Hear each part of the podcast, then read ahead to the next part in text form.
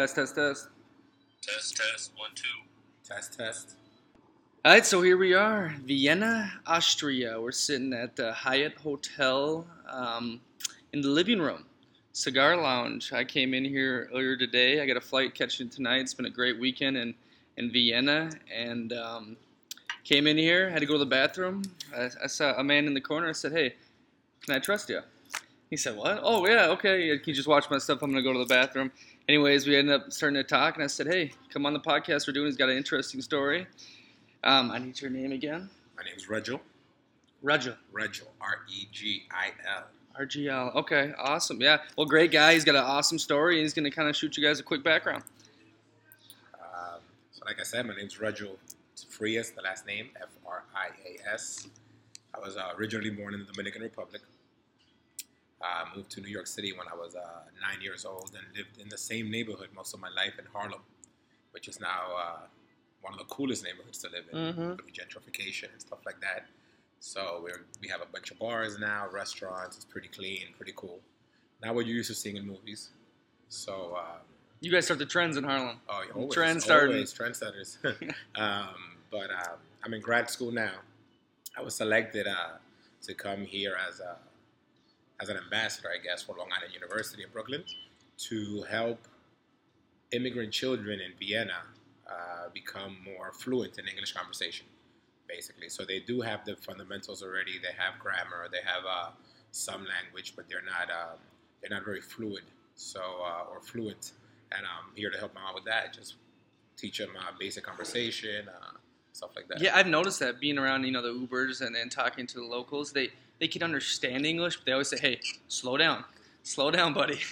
So they have to really kind of to, to hear it and catch on to it. You just got to take a deep breath, and, and they're not as quick. Exactly, and uh, they understand a lot of context. So Yeah. if you tell them a story, they'll understand everything you're saying. But if you use uh, quick uh, colloquial terms, like we would say back home, it's very hard for them to understand. So uh, I'm trying to teach them a few things, a, few of those and stuff. So So you got hooked up with the Great Grad program, right? I did, yeah, I did. Uh, so I'm actually not even a teacher. I've never worked in a school system. Okay. I'm, uh, I'm studying to be a school psychologist. This is my last year coming up. I have um, I've uh, always owned my own business since I was 18 years old. My brother and I. Really? Um, yeah, we own uh, event carpeting business. So we install carpets for the you know premieres, movie premieres, uh, weddings, bar mitzvahs back home, stuff like that. We are part of the uh, installation team that takes part in installing the Met Gala. really? Yeah. Oh, so you've seen all the big timers, Oh, huh? We've been around. We've been around. And my brother Alex and I, we um, we do a lot of jobs. So yeah, yeah, we we uh, we move around. But I felt like it wasn't. It was gratuitous. It wasn't uh, rewarding. Basically, my job. okay. You know, I do. I see a lot of things. I, I see a lot of events. I see a lot of famous people, but I wasn't really getting anything out of it. The money's very good, uh, and I have a ton of time off. But uh, I felt like it was just that work. yeah. And uh, since I since, was, since I was a kid, I always wanted to be a teacher. Uh, but um, I don't know one teacher that says that they're they're happy because they love what they're doing, but they're never really satisfied. I was introduced to uh, the school psychology department. Okay. Uh, what school psychologist do, does is basically determine how a ch- determine how a child learns.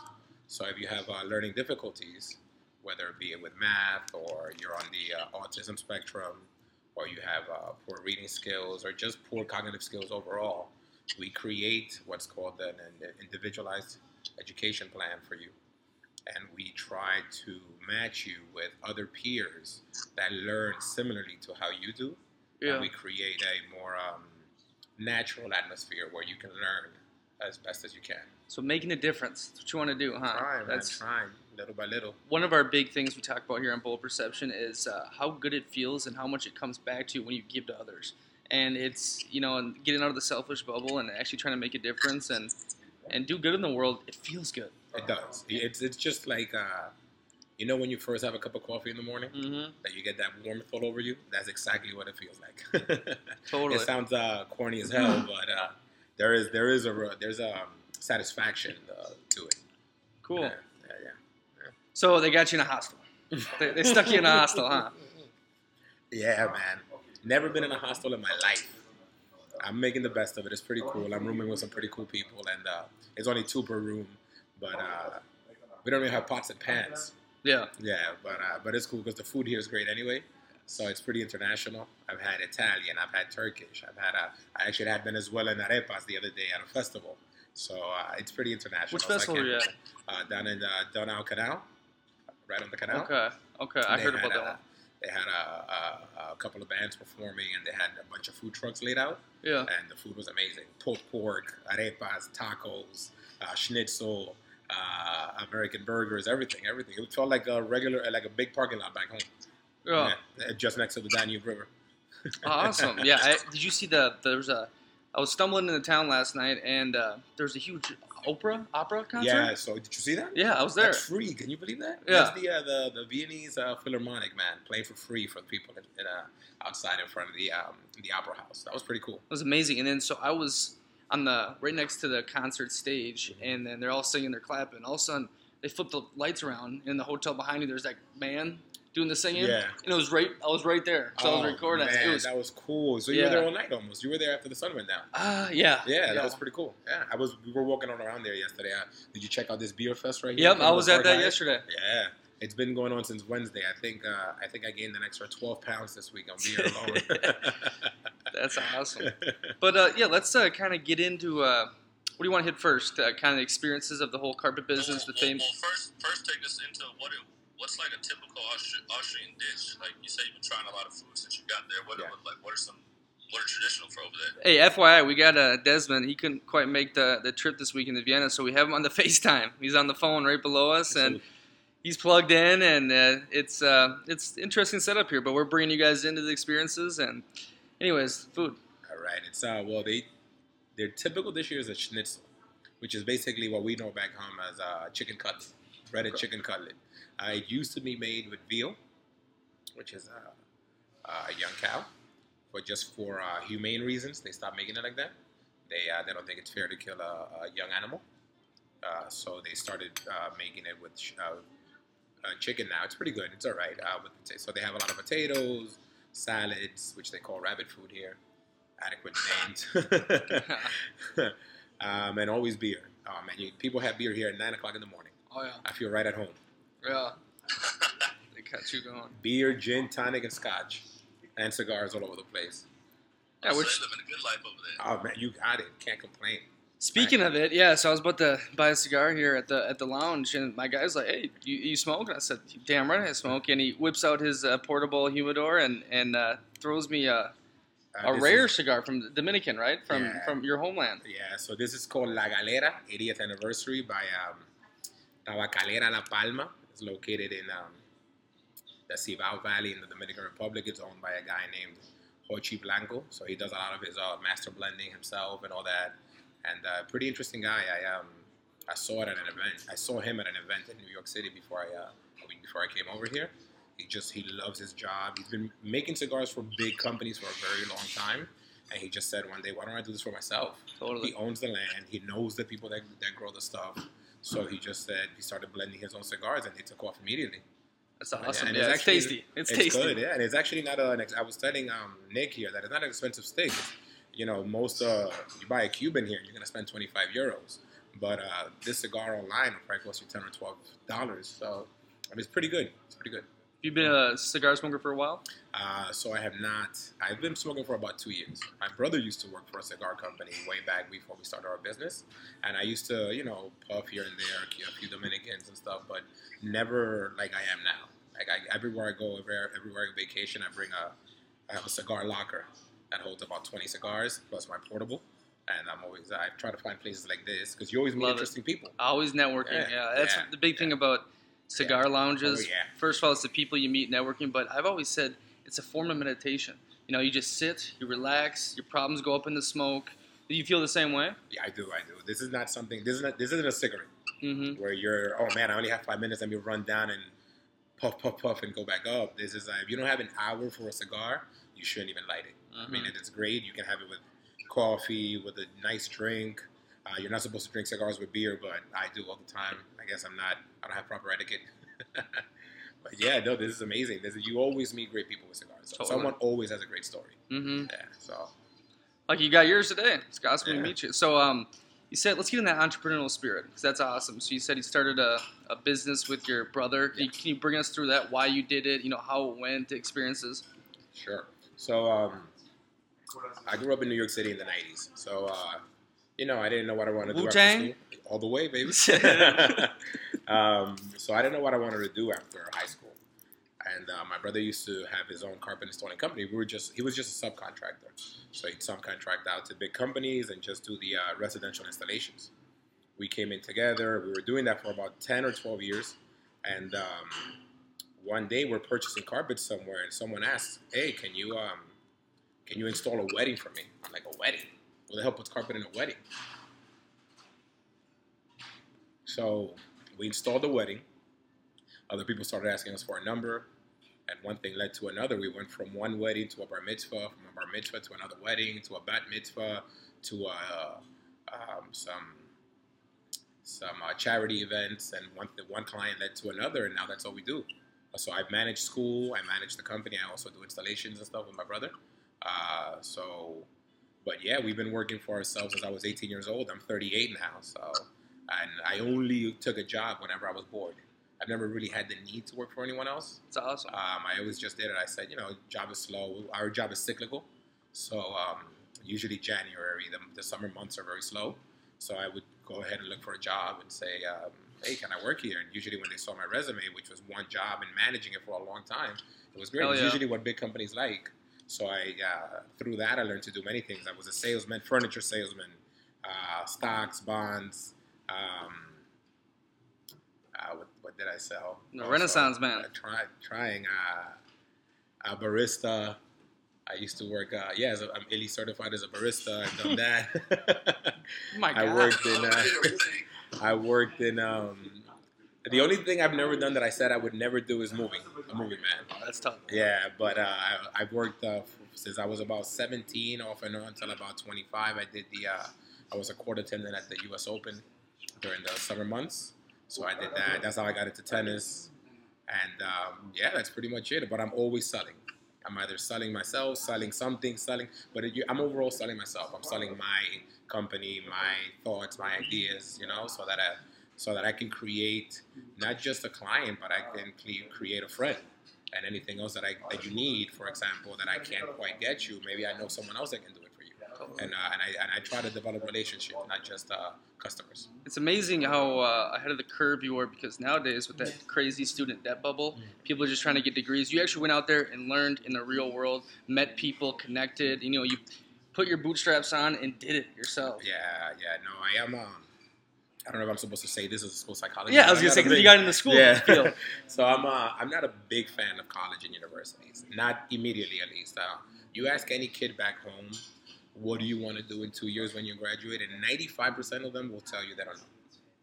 But they all want to go to college. But you ask them, why do you want to go to college? That's what you're supposed my to do. Exactly. My parents went to college. That's what we're supposed to do. Yeah, but what are you going to do when you get there? Oh, I'm going to liberal arts. I'm going to be a writing major. I'm going to do. I'm like, wait, don't you want to make a living? Yeah, you know, you wanna make street? money? Yeah. um, so I actually, um, this is probably going to be a great int- introduction to the Austrian school system right here because um, here they have a different system. They do at the same time academic and vocational training.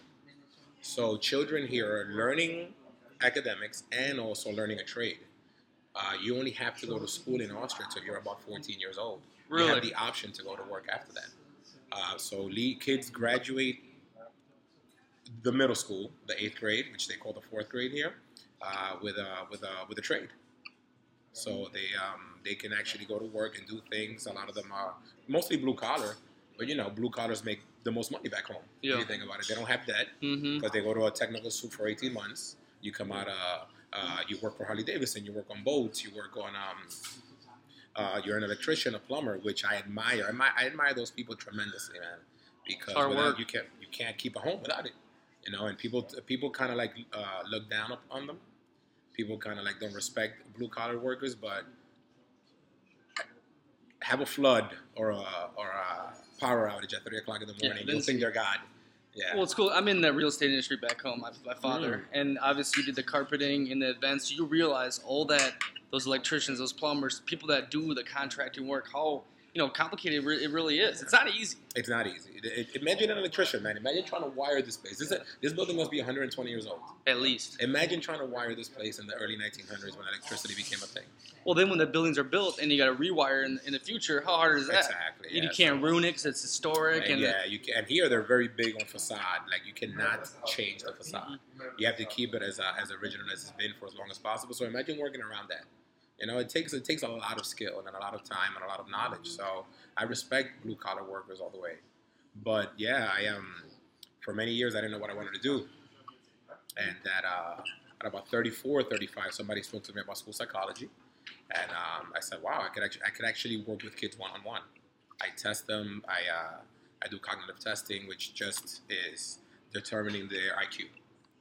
I determine how they learn, why they learn, why they learn a certain way, why can't they comprehend reading, why are you a visual learner, an auditory learner, and I uh, like I said, I create a lesson plan for that, and I make it um, I make it work. I make it so that you can graduate high school and uh, and and, uh, and and make a living. can you go through the different types of personalities and peoples and how you figure out how to make that plan, what they're they're learning and that kind of area? Yeah. Did you go through how you make a plan?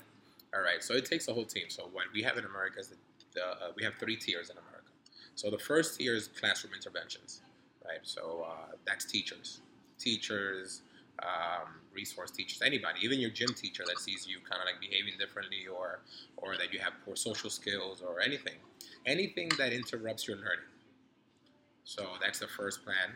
So it goes into the second. When that when you have um, when you've performed everything you can in the classroom that you don't, you know, it's still not working, you go into the second plan, which is more intensive, uh, one-on-one tutoring and stuff like that. And then you go, I am the last, the last refuge, I guess. I, no kid should come to me unless you've exhausted all other means. in Really? school.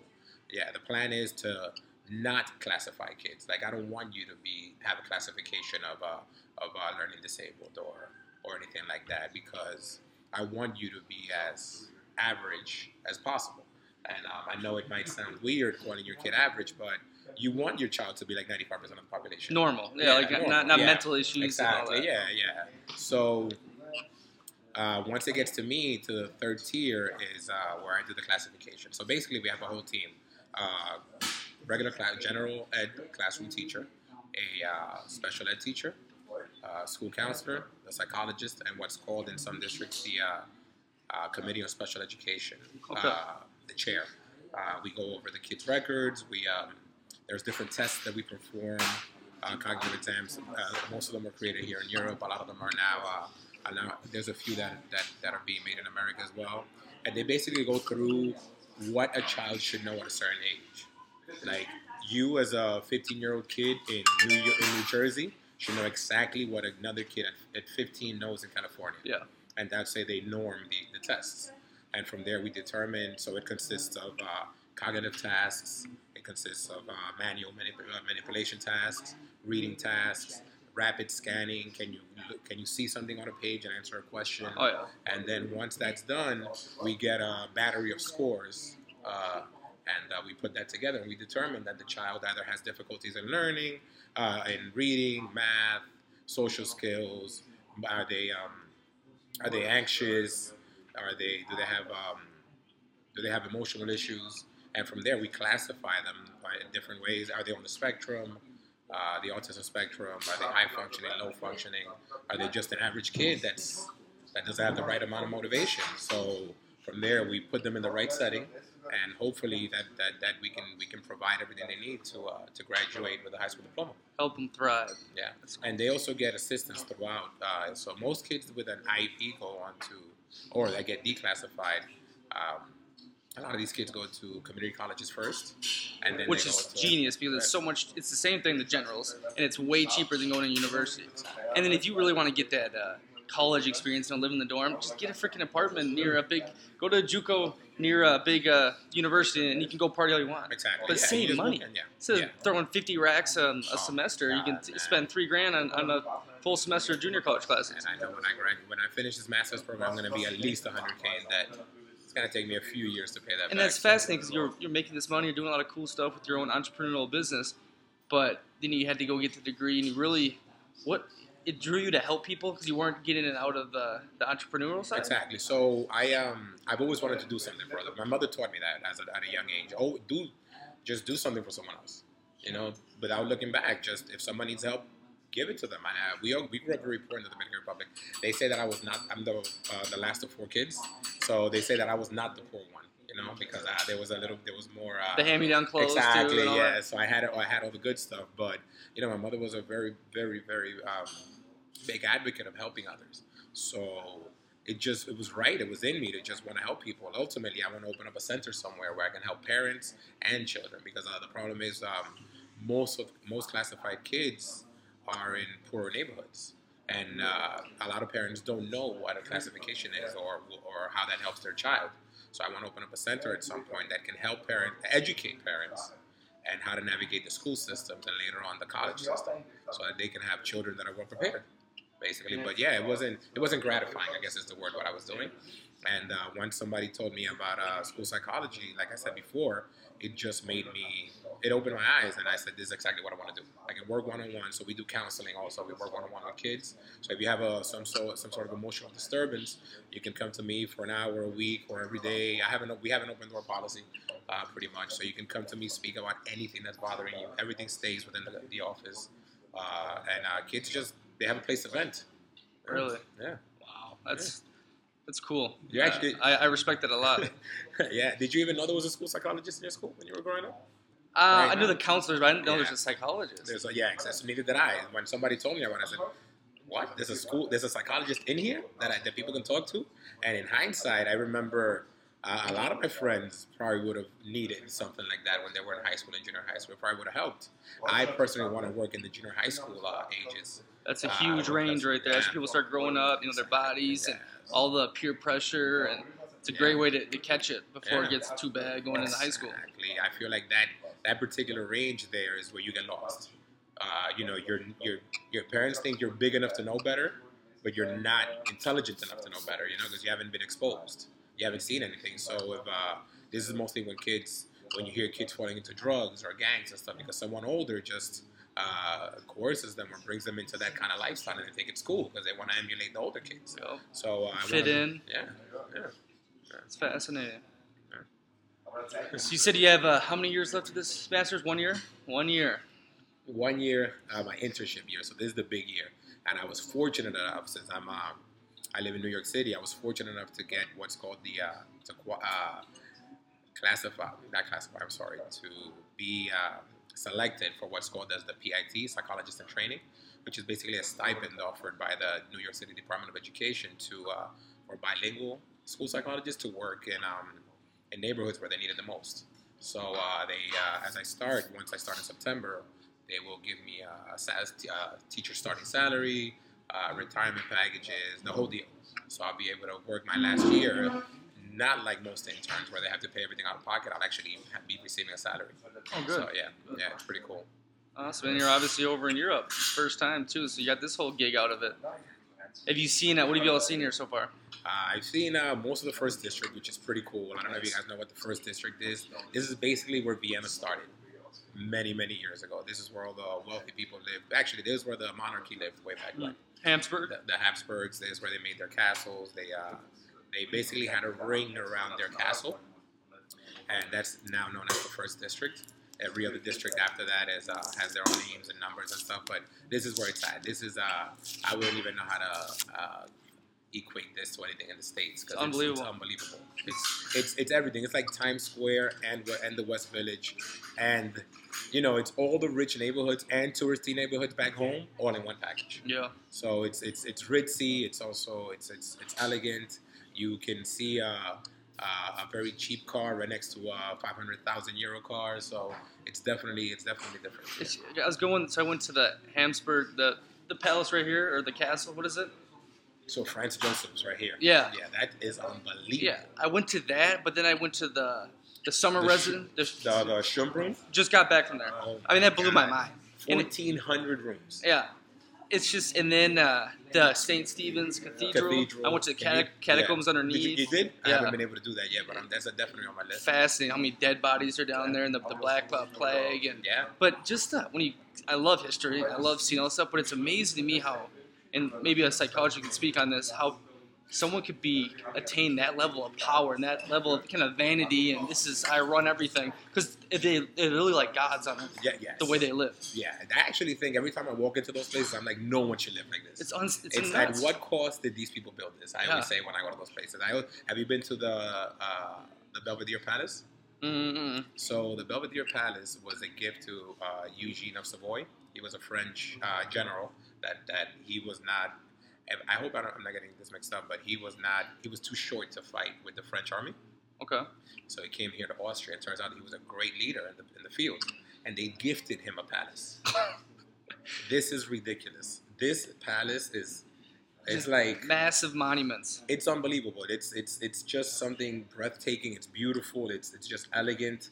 It's it's it's insane. And it, you know you, you see these places and you're like, how the hell do people live like this? Yeah. Jeez. He's showing me a picture right now, and it's just, and the lawns are they have like hundred gardeners, like the, the gardens in the. Schönbrunn? Yeah. I mean, it's just it goes on and on, and and the, it's a monument to the you know humans and building that stuff. But I mean, it's it really makes you think like, and this isn't just. Uh, I mean, here's pretty special, Vienna, but it's everywhere in It's Europe. everywhere. It's I everywhere mean, people Europe, were just living insanely while you know the peasants were on the side, and yeah. and it's fascinating how these people can get to that level of power and that level of respect and leader of men, and So it's, he- it's here in Austria, sorry to interrupt you. They say uh, they they um there's a comment. it's pretty funny that the the whole world fights, the Austrians marry. So Mhm. uh, that's what the Habsburgs did. yeah, they get all yeah. their power. Yeah, so while Political everybody was killing each other, they would marry their sons and their daughters with wealthy uh, uh, aristocrats in different in different parts of Europe. And at one point, they basically they were the monarchy of Europe. Yep. They ran every single Spain, they had a bunch of Spain. Spain, France. So uh, you know they it was right before the um they lost France because of the uh, the, the, the French Revolution. Na- but Napoleon. Marie Antoinette was of Habsburgs. She's Yeah. from here. You know, she, she got married off to uh, French because she couldn't give uh, she couldn't provide a boy. But it's and she, she well she she was killed in, in uh, during the French Revolution. She was they cut her head off. But it's Eat, unbelievable. was it eat the cake? yeah, girl? eat cake. Yeah. But it's But yeah. it's fascinating too. These Europe European families, they're all related, and when they're all going to war, they were like first cousins and brothers, and it's like that makes you think. Like, Yeah, there's yeah. something weird. Yeah, yeah, yeah. Like, And- uh, it's all power. It's like um, I don't. I'm not a big Game of Thrones fan. I just don't watch it. I've but, never seen it either. eh, But if you, if I'm sure a lot of people are gonna be able to understand, it's just it's basically power. I want to rule everything. So and that's basically what they Do saw. you um, have some psychologists that, um, uh, about the power and why we humans we crave that and we want it and it's survival of the fit, evolution. Well, it's I. Uh, I had a really really good teacher in college, and um, he. I, I honestly, I'm gonna. He's gonna kill me, but I remember who made a study. But they've actually. Um, it's automatic. We will do it. Someone's always going to rise to power. As humans, we always uh, the, the the most uh, the most altruistic individual is going to be brought up to a certain level up into a certain position, and at the end of the day, absolute power corrupts absolutely. Oh yeah. You know, once you see yourself ruling five people, you're gonna say, "Hmm, how can I rule ten people?" And then from there, how can I rule twenty? And at some point, you went from ruling your house to ruling a village. And if you have enough manpower, you're gonna take the village next door. So it's just it's just a natural it's the natural order of things. Yeah, I try to put myself in their shoes. Think about millions of people. You can anything you want, anything you say is done. And, and obviously, you got to keep them happy. They'll revolt, but it's just like the amount of the level of what. I mean, the room we're sitting in here is un- amazing. It's beautiful. This is amazing. And this is they had a, a thousand of these in their just their palace. yeah, yeah, yeah. With the finest Yeah. things from around the world. Yes, yes. Did you so did you do the tour of Schönbrunn? Yes. Did you as you're going through, it's like it's lavish, then Yeah. more lavish, then And all different like colors and, and uh, um, silk and gold. Oh, different yeah. rooms are different um, uh, ideas. yeah, and, uh, and- motifs and stuff yeah. like that. Yeah, different settings. So it's unbelievable. Um, and, and and also it gives um, it talks about the Austrian people. You know, most of the city here was destroyed at, during the Second World War. Mhm. They had one of the longest raids of the Second World War, about three hours long. Uh, they first dropped um, uh, what's called air, grenade, air air mines to rip out the, the roofs of, of all the buildings. Then they dropped napalm on the city, and then they dropped the uh, air mines again to just destroy whatever was left over. Um, and if you see, uh, there's actually some maps around the city where you can see like a trail of, of, of bombs. Mhm. And um, I, the, even the Opera House where you were yesterday, that was 80% destroyed. And um, they were able to keep some of the facade and rebuild it exactly to how it looked prior to 1945. And um, and it's just all modern inside. But all of the outside of the building looks just how it did hundred years ago. Well, the cathedral too, right? The whole side's black, basically. Yeah, yeah, that's from, from, the fire. the burning. Yeah, yeah, the fire. the burning. Yeah. Yeah, that's it's and then they what they got rid of the emperor and all that 1918. Who came in here? Was it uh, it was World War One? So yeah, so Franz Joseph, he was the last actual Habsburg that ruled uh, that ruled here in uh, in Austria. He passed away in 1960, and they're in the height of the Second World War.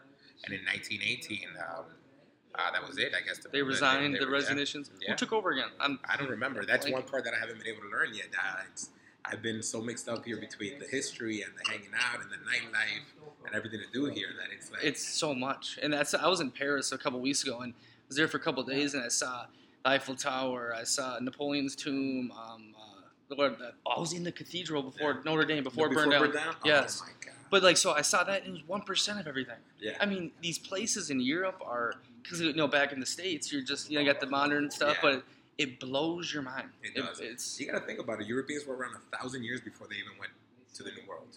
yeah. You know, the uh, Columbus didn't set sail until 1492.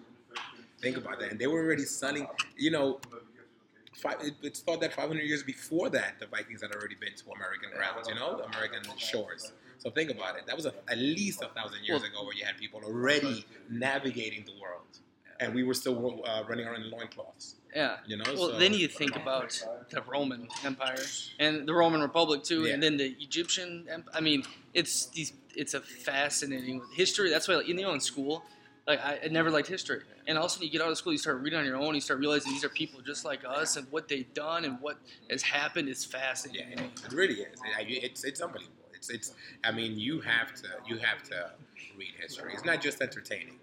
It's just reality. It's what happened. It's it's how people took over. It's in, uh, people getting together, great minds saying we could do this, we could draw that, we can build this, and and ultimately, look, we still have the remnants. Everything is still here. Everything is still standing. Five hundred years later. And I love uh, how a lot of the these buildings took you know hundreds of years, and the people that are making them, the stonemasons, Freemasons, all them people, they weren't even going to see it completed, but they did it for their, their people, and they could see in the future. And it's just to me the amount of sacrifice, and you know, a lot of them were like the king said, "Hey, you build this," but just for them to create this, to not even know they're going to see it, it blows. It's it's really amazing. So this is my first European tour, but um, have you been to Spain at all? No, but we're going Des uh, in July. Um, so they have. Yeah, Uh, I've, I've, I've been to Spain actually. Have you seen the uh, the the Sagrada Familia, the church? Yes, I have. So he drew those plans a hundred and something years ago, and the church still isn't going to be completed for another 10 or 10 years. He drew the plans Right now, Be- modern yeah, technology. Yeah, because he knew the technology wasn't available.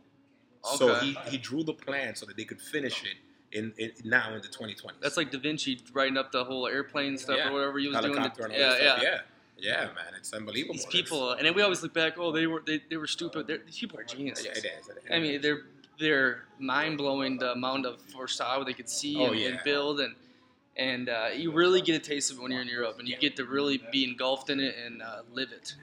But This really reminds me. So when I do a lot of now in New York City, um, um, when we do a lot of events, they're in, uh, in old uh, old banks, these old buildings, you know. So they were very like the Cunard. Uh, I don't know if you guys know the Cunard um, uh, shipping fleet. They had a, a, a main office building in Lower Manhattan, right by Battery Park. Okay. So where their ships would come in from England, you know, the, the the wealthy would come in in, um, in ships, and they would come right into Manhattan Harbor. And now it's the Ciprianis, so they do events there.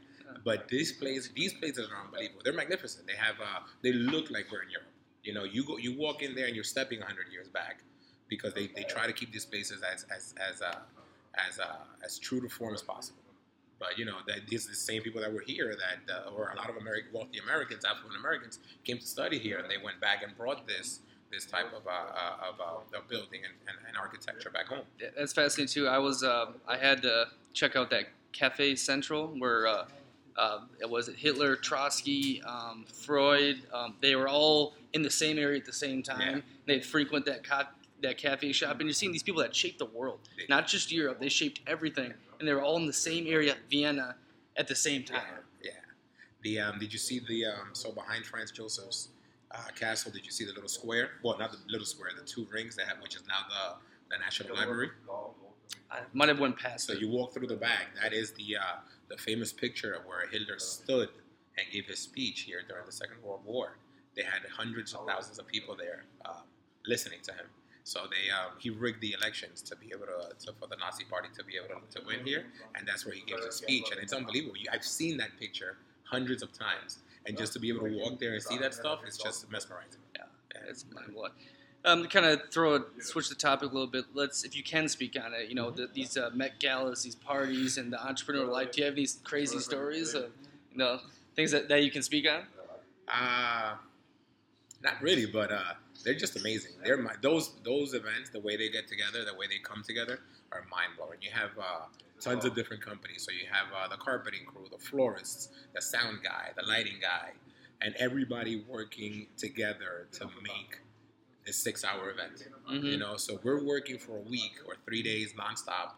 You know, 24-hour days, and you have these the people that are running the world basically now, you know, the celebrities, you know, whether they're Instagram influencers or or baseball or fashion and you or or singing, and you have these people come in and even I that I that I see the, the, the back the back of it, back of house, when I see it, when I see what they're doing and what, what they're walk, they're walking on my product, and I still I, I, it still blows my mind, you know, like I can't believe we did this. So it's, it's amazing. It's pretty cool. It's, it's the Met Gala is one of the coolest things I've ever seen in my life. But I, I also enjoy the smaller uh, uh, charity events. You know that they put all these things together and they, they, they, they provide a lot of stuff. Like I've done um, uh, just about a month ago. I did uh, Marc Anthony. He owns a charity where they create homes and schools for kids in uh, in, uh, in in poor neighborhoods in poor countries. And uh, he raises funds through this gala that he has every year. He performs. They do uh, silent auctions and stuff like that. And he raises uh, hundreds of thousands of dollars. And um, he now he has a school, I think, in Colombia, Dominican Republic, Puerto Rico, Mexico. So he's trying to build one in uh, in different Latin American countries to try to build up the uh, the poor population. You know, you have to remember that in America, at least for the most part, the way out is social media. Like we've learned that social media is the new the new the new uh, uh, uh, steel, the new uh, fuel industry. You know, and we can somebody could be poor today and come up with something. Just gotta have a phone. Yeah, exactly. Yo, you have to just have a phone. Look at that kid that all he does is rate cartoons. Didn't he make like twenty million bucks last year? He's Oh, like the- six years little old. kid? Yeah. he's like seven years old. He made twenty million dollars last year on YouTube. So you know that's the way it is now. But in poor countries, education is still the way to go. So a lot of these uh, charities that I've worked with, they uh, they emphasize that they emphasize education and a good solid base, so that you can go on from there. Uh, so, so it's pretty cool. on the basis.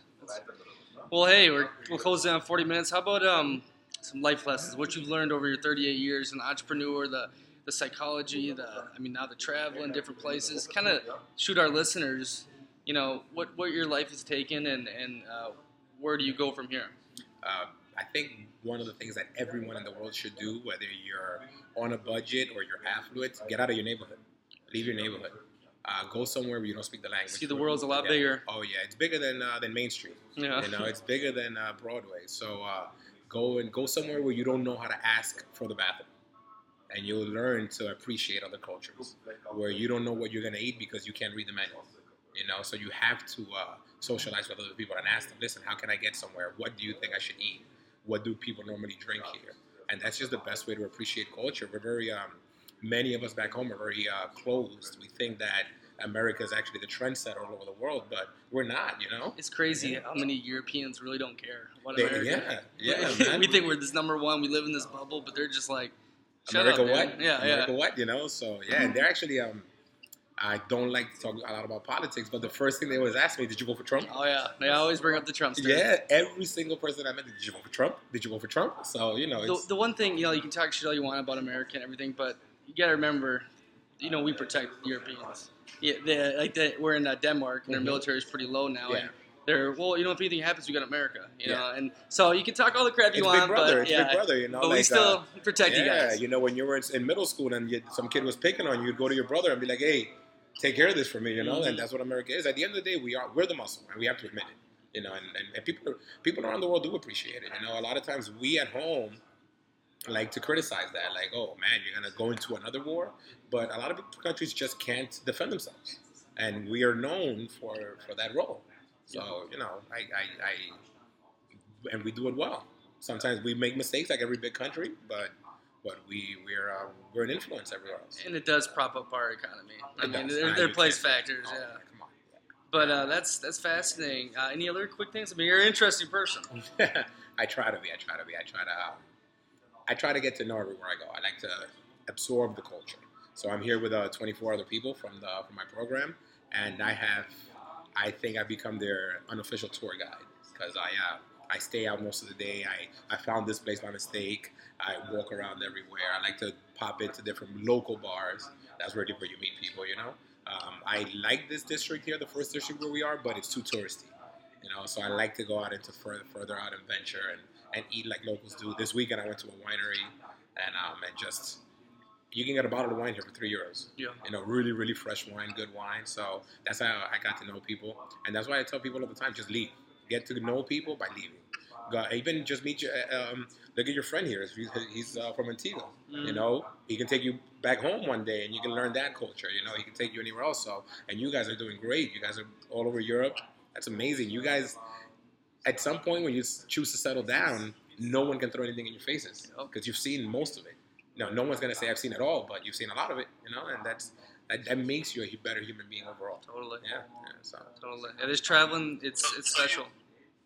What's up, Des? You got one. You got one month over here. What are, what are what are the places that you're looking forward to going to, and where? So I'm gonna be here for another three weeks, and I'm looking for. I'm a really, really big tennis fan, so hopefully I can get.